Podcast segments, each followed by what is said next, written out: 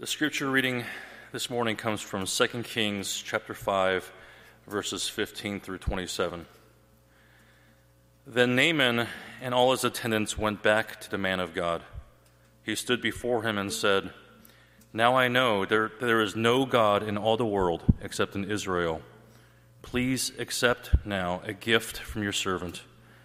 The prophet answered, As surely as the Lord lives, whom I serve, I will not accept the thing. And even though Naaman urged him, he refused. If you will not, said Naaman, please let me, your servant, be given as much earth as a pair of mules can carry, for your servant will never again make burnt offerings and sacrifices to any other God but the Lord. But may the Lord forgive your servant for this one thing. When my master enters the temple of Rimmon to bow down, and he is leaning on my arm, and I bow there also, when I bow down in the temple of Rimmon, may the Lord forgive your servant for this. Go in peace, Elisha said. After Naaman had traveled some distance, Gehazi, the servant of Elisha, the man of God, said to himself, My master was too easy on Naaman, this Aramean, by not accepting from him what he brought. As surely as the Lord lives, I will run after him and get something from him. So Gehazi hurried after Naaman. When Naaman saw him running toward him, he got down from the chariot to meet him. Is everything all right? he asked. Everything is all right, Gehazi answered. My master sent me to say, Two young men from the company of the prophets have just come to me from the hill country of Ephraim. Please give them a talent of silver and two sets of clothing. By all means, take two talents, said Naaman. He urged Gehazi to accept them and then tied up the two talents of silver in two bags with two sets of clothing. He gave them to two of his servants, and they carried them ahead of Gehazi. When Gehazi came to the hill, he took the things from the servants and put them away in the house. He sent the men away, and they left. Then he went in and stood before his master Elisha. Where have you been, Gehazi? Elisha asked. Your servant didn't go anywhere, Gehazi answered. But Elisha said to him, Was not my spirit with you when the man got down from his chariot to meet you? Is this the time to take money or to accept clothes, olive groves, vineyards, flocks, herds, or men servants and maidservants? Naaman's leprosy will cling to you and to your descendants forever. Then Gehazi went from Elisha's presence, and he was leprous, as white as snow. This is the word of the Lord.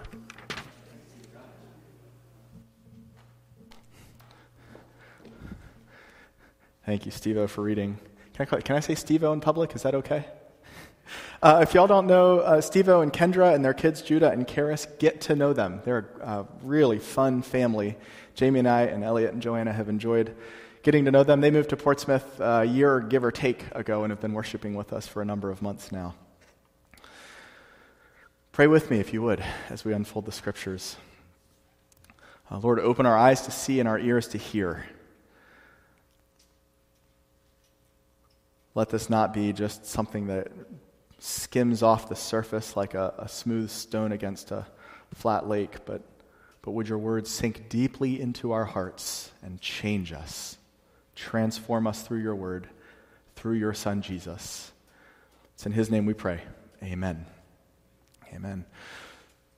So, we're thinking about uh, the seven deadly sins this Lent season. Lent is the season that leads up to Easter, and we're spending Lent thinking about seven uh, deadly sins. Now, there's, uh, there's nowhere in the Bible that actually says there are seven deadly sins.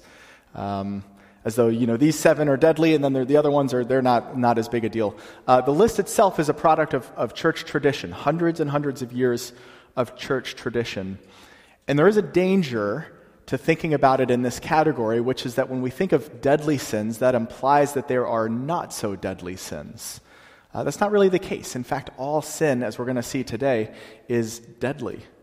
But the list is helpful because if, if we use it properly, it can help us to really start peeling away the surface layers of what's going on in our life and to probe our hearts at a more fundamental level. See, a lot of people think that being a Christian just means being virtuous or being moral or behaving. It means, you know, if, if I'm just moral enough, if I'm just a good enough person, then God will somehow approve of me or he'll think I was good enough. Or, or you remember those old fashioned scales and you know, you weigh, you put something on one side and something on the other, and whatever side is heavier, that side, you know, falls because it's perfectly balanced. And so we think if, if my good deeds can just, if I can pile up more good deeds than bad deeds on the scale, then it'll tip and then I'll be okay. But actually, thinking about sin, we don't like to think about sin I know. But when we think about sin in this kind of a careful way, it will show us that in fact you do not become a Christian by being moral. You become moral because you're a Christian. It flips that assumption on its head, and it's so important. It can be subtle, but it is so important. You're not a Christian because of your virtue. And we're going to see throughout this series that each of the deadly sins is accompanied by a virtue. But you don't become a Christian because you have put on this virtue.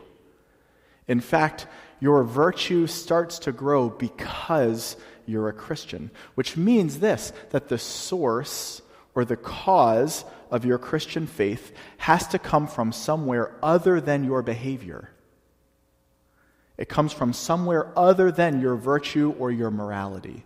That's our premise in this series. So, as much as we don't like to think about sin, I know, uh, the more carefully we think about it, the more God actually wants to use it to draw us closer to Himself. That's our goal. There's a, a great Puritan author about 400 years ago named Thomas Brooks. Here's what he said about it He says, Our enemy will bait our hook. Think of fishing. Our enemy will bait our hook with anything we find desirable. He will gladly give us money, power, pleasure, fame, fortune, and relationships.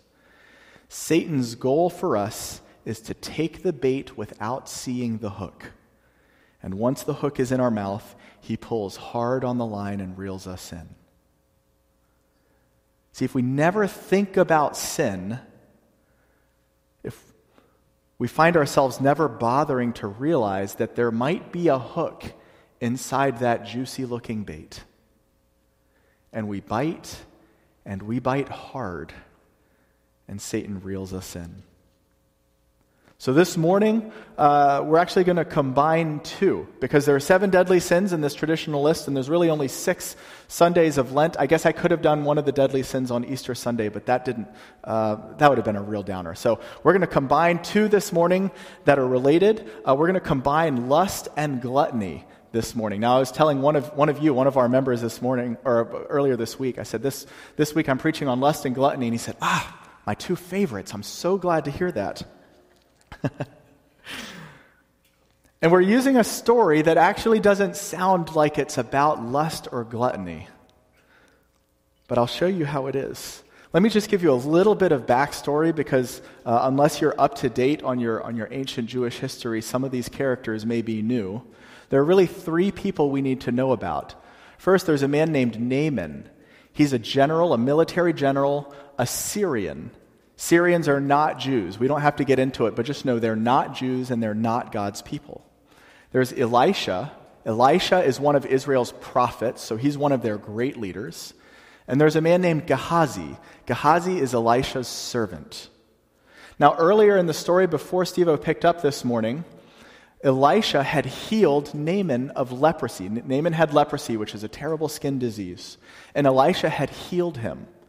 And the story picked up, or at least the reading picked up, when Naaman is so overcome with gratitude that he wants to give Elisha a gift as thanks for healing him. Now, by the way, it's, this is kind of a side note, but it's important to note because this, this shows us something of the heart of God it's worth noting that Elisha goes out of his way to heal a non Jew. God's heart is not just for his people, but he intends for his people to be agents of healing in the whole world. And that's here. It's a little subtle, but it's right there, clear as day. So Elisha has healed Naaman. Naaman wants to give him a reward, and Elisha, for whatever reason, says, You know, don't, don't bother. I don't need it. I don't need it. And it's not that it would have been wrong for him to. I, I, there's nothing that indicates. He just, he just chooses not to. And so Gehazi, as you see, uh, goes behind Elisha's back, goes doubles back to Naaman and says, Well, he, the guy wants to give a gift, and Elisha didn't want it, so I may as well. And so he, he basically says Elisha's changed his mind, and Naaman gives him what in today's terms would be about $50,000 worth of silver and a couple of sets of clothes. And clothes, by the way, by, in that time, especially coming from uh, a prominent person like a military general, would have been a very nice set. Imagine like a, um, I don't know, like a custom tailored suit or something like that. Nice, not just, you know, whatever off the rack at the store. And Elisha catches Gehazi. I don't really need to, right, The story was pretty clear, but he catches Gehazi. That's one of my favorite parts where he goes, So, this is like a parent who's caught their kid, you know, and, and the parent knows they've caught their kid, but the kid maybe doesn't realize it. And the, goes, Where have you been? And, and Gehazi goes, Nowhere. I haven't been anywhere. And Elisha catches him. And, and he says this key line at the end, and this is, this is what's really going to springboard us into thinking about these seemingly unrelated topics, lust and gluttony. He says, Not only, I'm paraphrasing, not only will Naaman's silver become yours, and it's worth noting that Elisha actually doesn't seem to take the silver away from his servant. He gets to keep it. Not only will Naaman's, or will, yeah, Naaman's silver become yours, but his leprosy will become yours. Now, you might be thinking, okay, if we're thinking about seven deadly sins, and if you have some aware of them, this sounds more like greed than, than lust or gluttony. And you could make that case. But really, all three greed, lust, and gluttony are all about our appetites and our desires. So this morning, we're really thinking about appetites and desires. In other words, what, what do you hunger for in life? What do you crave? What do you want more than anything else in light in life? In both Greek and Hebrew, the same word that can be used for, used for lust, it's just a, a word that means desire. It's just you really, really want something. It's not just a shallow desire. Like a shallow desire is how I feel most days, especially in the summer, which is I could really go for a hot dog right now. Like it's not something that just doesn't really like as much as I love hot dogs, I don't I don't really need hot dogs and I know that and hope I don't have a lot of self-awareness, but enough self-awareness. No, this is like a deep a defining, like, I am not complete and I'm not whole until I have this thing. It's, in fact, it's a desire that, that ends up controlling you. So even when we think about lust, we realize that the common connotation of lust is that it's just something that's sexual, but it's in fact much more than that. It's much broader than that. It can mean any craving or desire that controls you. It could be a craving for reputation. You want people to respect you and to think good things when your name comes up in conversation. It could be a passion for any sort of pleasure. That could be physical pleasure, that could be material or comfort or ease or leisure. We can lust after a certain lifestyle. We can be passionate about gaining a certain number of followers or growing a brand. You see, pastors can lust after church growth. And at any means or by any means necessary, do what it takes to grow a church. And I have to guard my own, own soul against that. It's, uh, lust is just any overwhelming desire. And in fact, more than half the times we see the word used in the New Testament, it's used in a positive sense. Jesus, in Luke 22, he tells his disciples, I have eagerly desired, I have longed almost, dare I say, I have lusted to eat this Passover with you before I suffer. It's the exact same word in Greek. So, desire itself is not necessarily evil. we all know that, right? We, we also desire many good, we want many good things. We want our children to succeed and do well, and, and we want, right? We, so, what are we talking about? We get a clue in James 1. Uh, James says, we covered this, this is a long time ago. I, it's okay if you've forgotten. I had actually forgotten this too. Uh, in James 1, each person is tempted when he's lured and enticed by his own desire. There's that word again. And desire, James lays, lays this progression desire, when it has conceived, gives birth to sin, and sin, when it is fully grown, brings forth death. So, desire itself, strictly speaking, isn't the problem. The problem comes when we feed the desire. Or maybe I should say, even more specifically or precisely, the, the problem can arise in how we feed our desires. See, it's not a problem to, to, to long for a certain relationship. But what happens, at what point have we spent too much time and invested too much of ourselves daydreaming about that relationship, whether it's an actual relationship or one we wish had been? How we feed that desire. You see, it's, it's, when we, um, it's when we click that link, even though we know we shouldn't, it's not going to be healthy for us. It's when we constantly go back and replay that conversation in our mind, the imaginary one. It hasn't happened yet, but it's the one where you think, I wish I had said that, and you tell them off brilliantly in your mind. And you just, you just luxuriate in that conversation. When we let our desires rule us, then James says it, it gives birth to sin, which leads to death.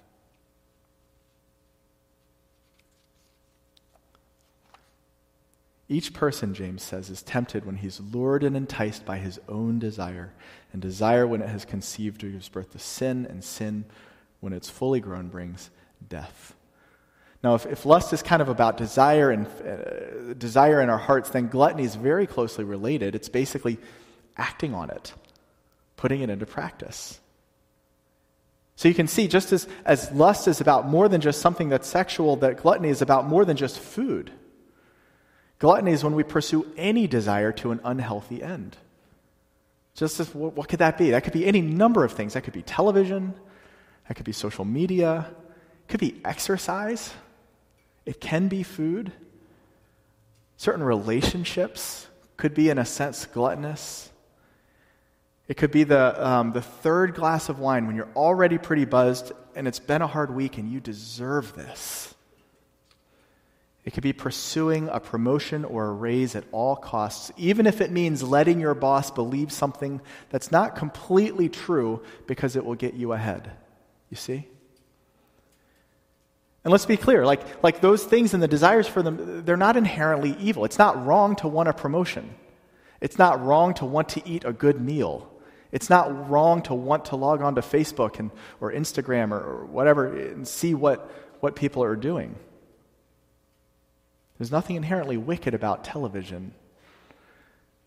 But we tend to take those things too far and put them, we ask them to do something they can never do in the first place. In a sense, it's all about our hungers, it's about our appetites. But think about hunger for a minute. Hunger is actually a really good, like a really helpful tool, right? What happens when you're hungry? You eat.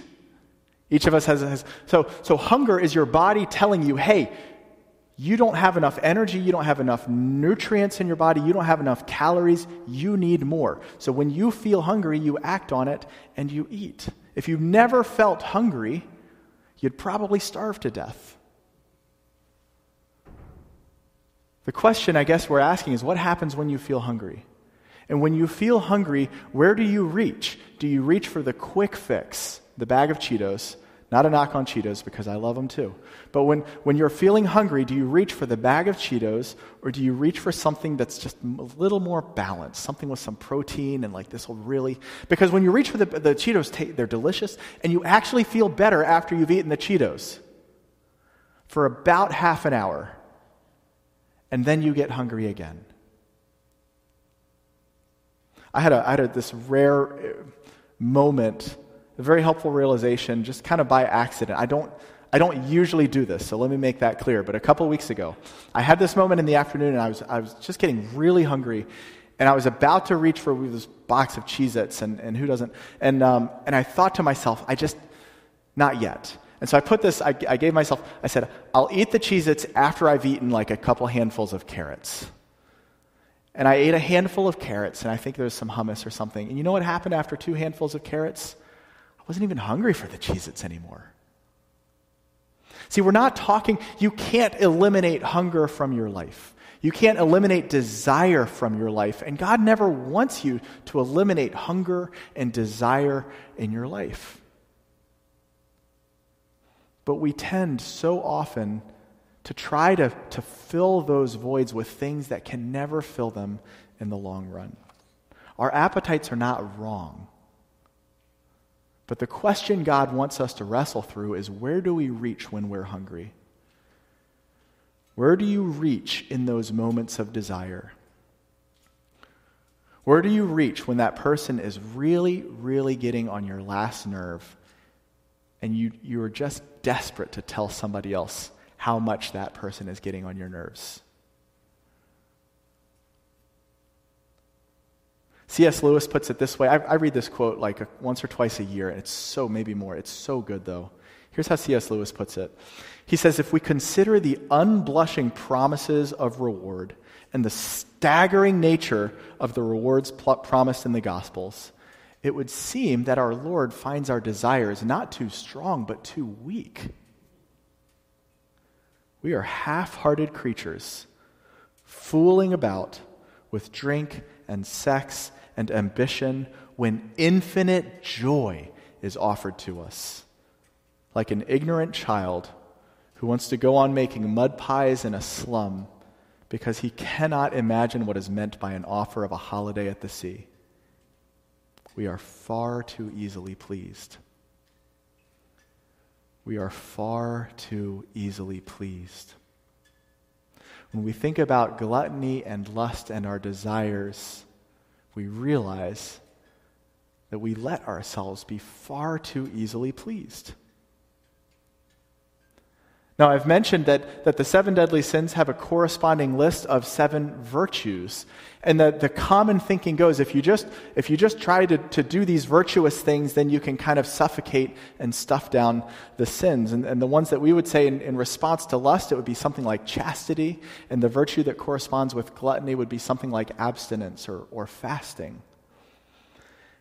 And those things aren't bad, they're not wrong, but, but let's be very clear those things on their own won't work. What, is it, what does that say if, if it did? Just starve your desire. Just don't give in to what you want, and then you'll be virtuous. But here's why I know it doesn't work. Because two and a half months into 2022, who is still keeping their New Year's resolutions? All a New Year's resolution is, is to say, well, I'm not going to do this thing that I know I shouldn't do, or I'm going to start doing this thing that I know I should do. And none of us keeps them. Why? Because behavior change alone doesn't work. You can't just change your behavior and expect your identity to change. It's like imagining uh, that approach is, is like saying you have a, you know, you want to turn your part of your yard into a garden, and so the first thing you're going to do is create good soil, and you're going to pluck all the weeds.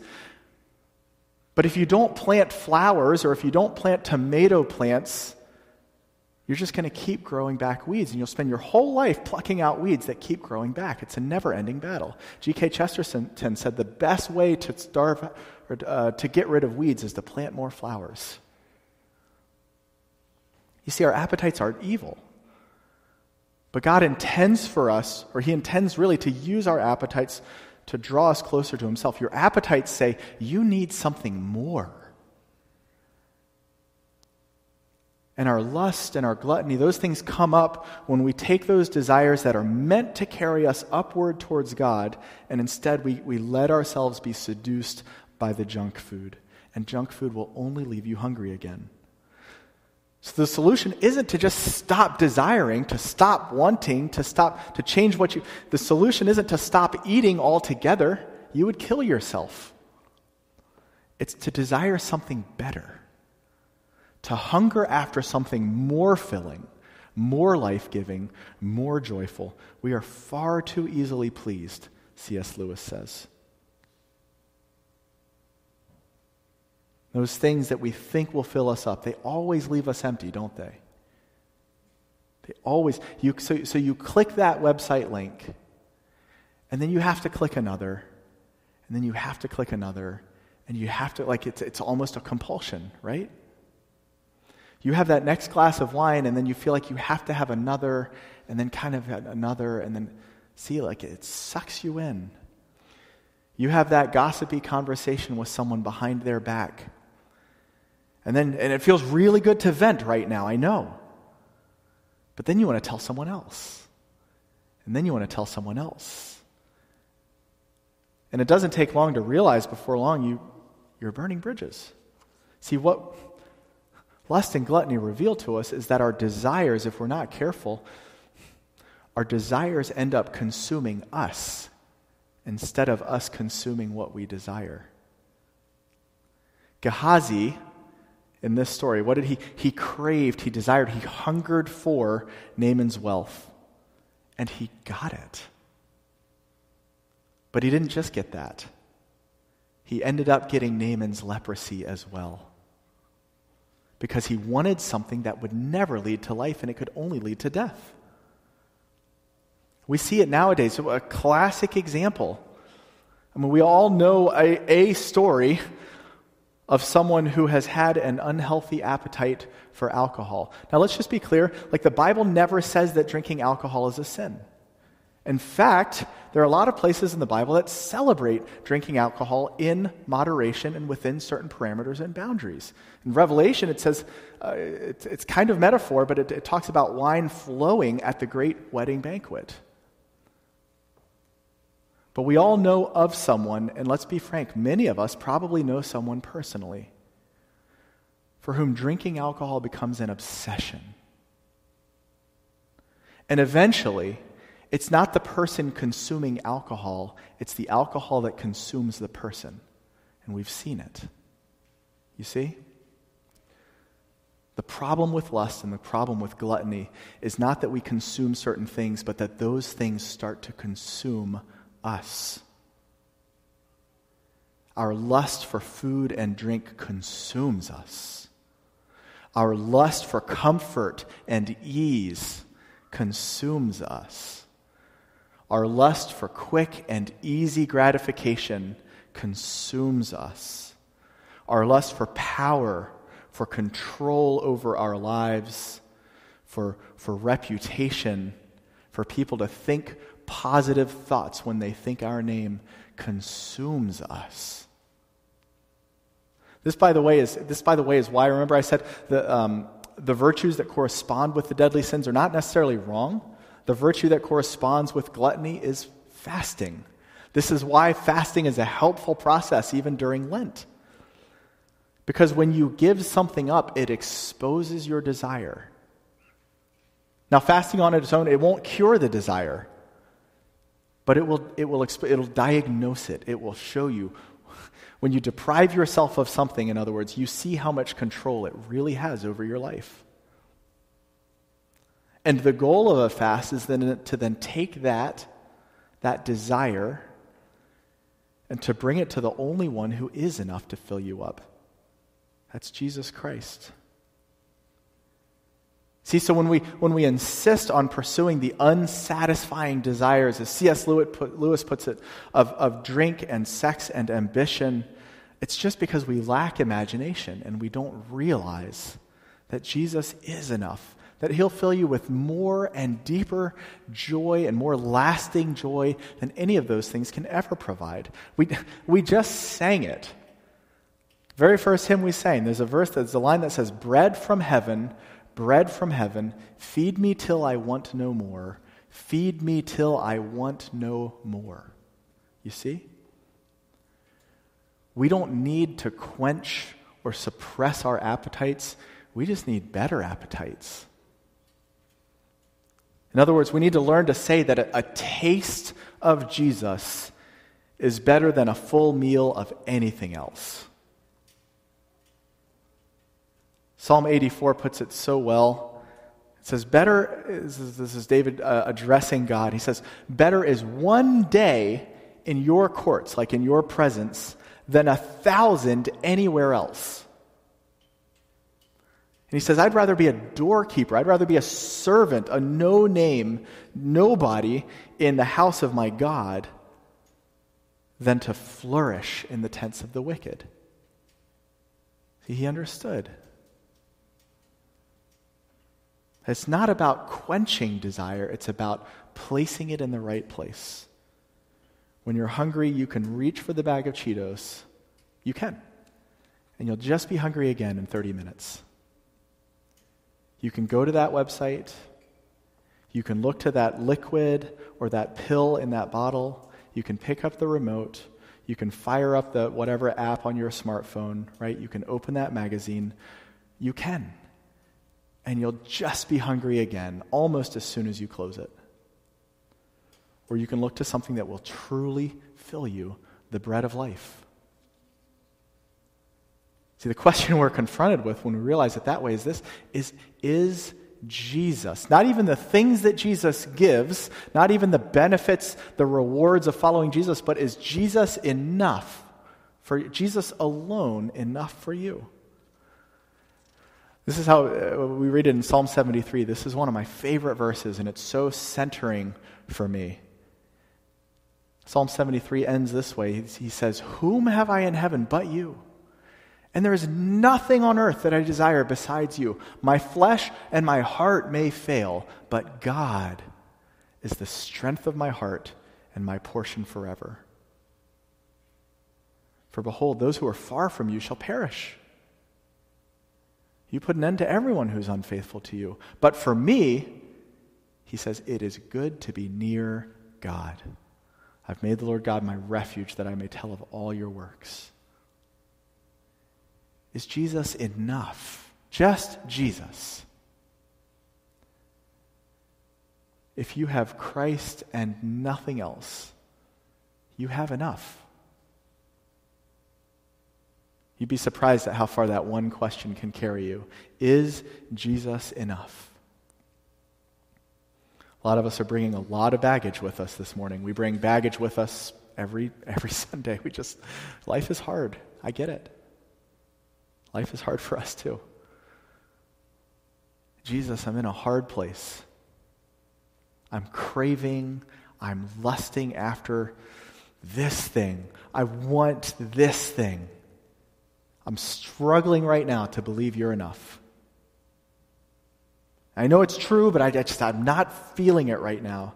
Jesus, can you show me in this moment that you are the bread from heaven that will feed me till I want no more. Can you show me in this moment that you are living water and whoever drinks of me will never thirst again? You see? That's, that's the difference between Jesus and every other thing we look to to fill our desires. Like every other appetite and desire says what? It basically says, you will seek me, you will, you will do what it, whatever it takes to find me, but it will kill you to find more of me. You will give more and more and more money and time and energy and resources to the point that, that when you finally get as much as you think it'll take, it'll kill you.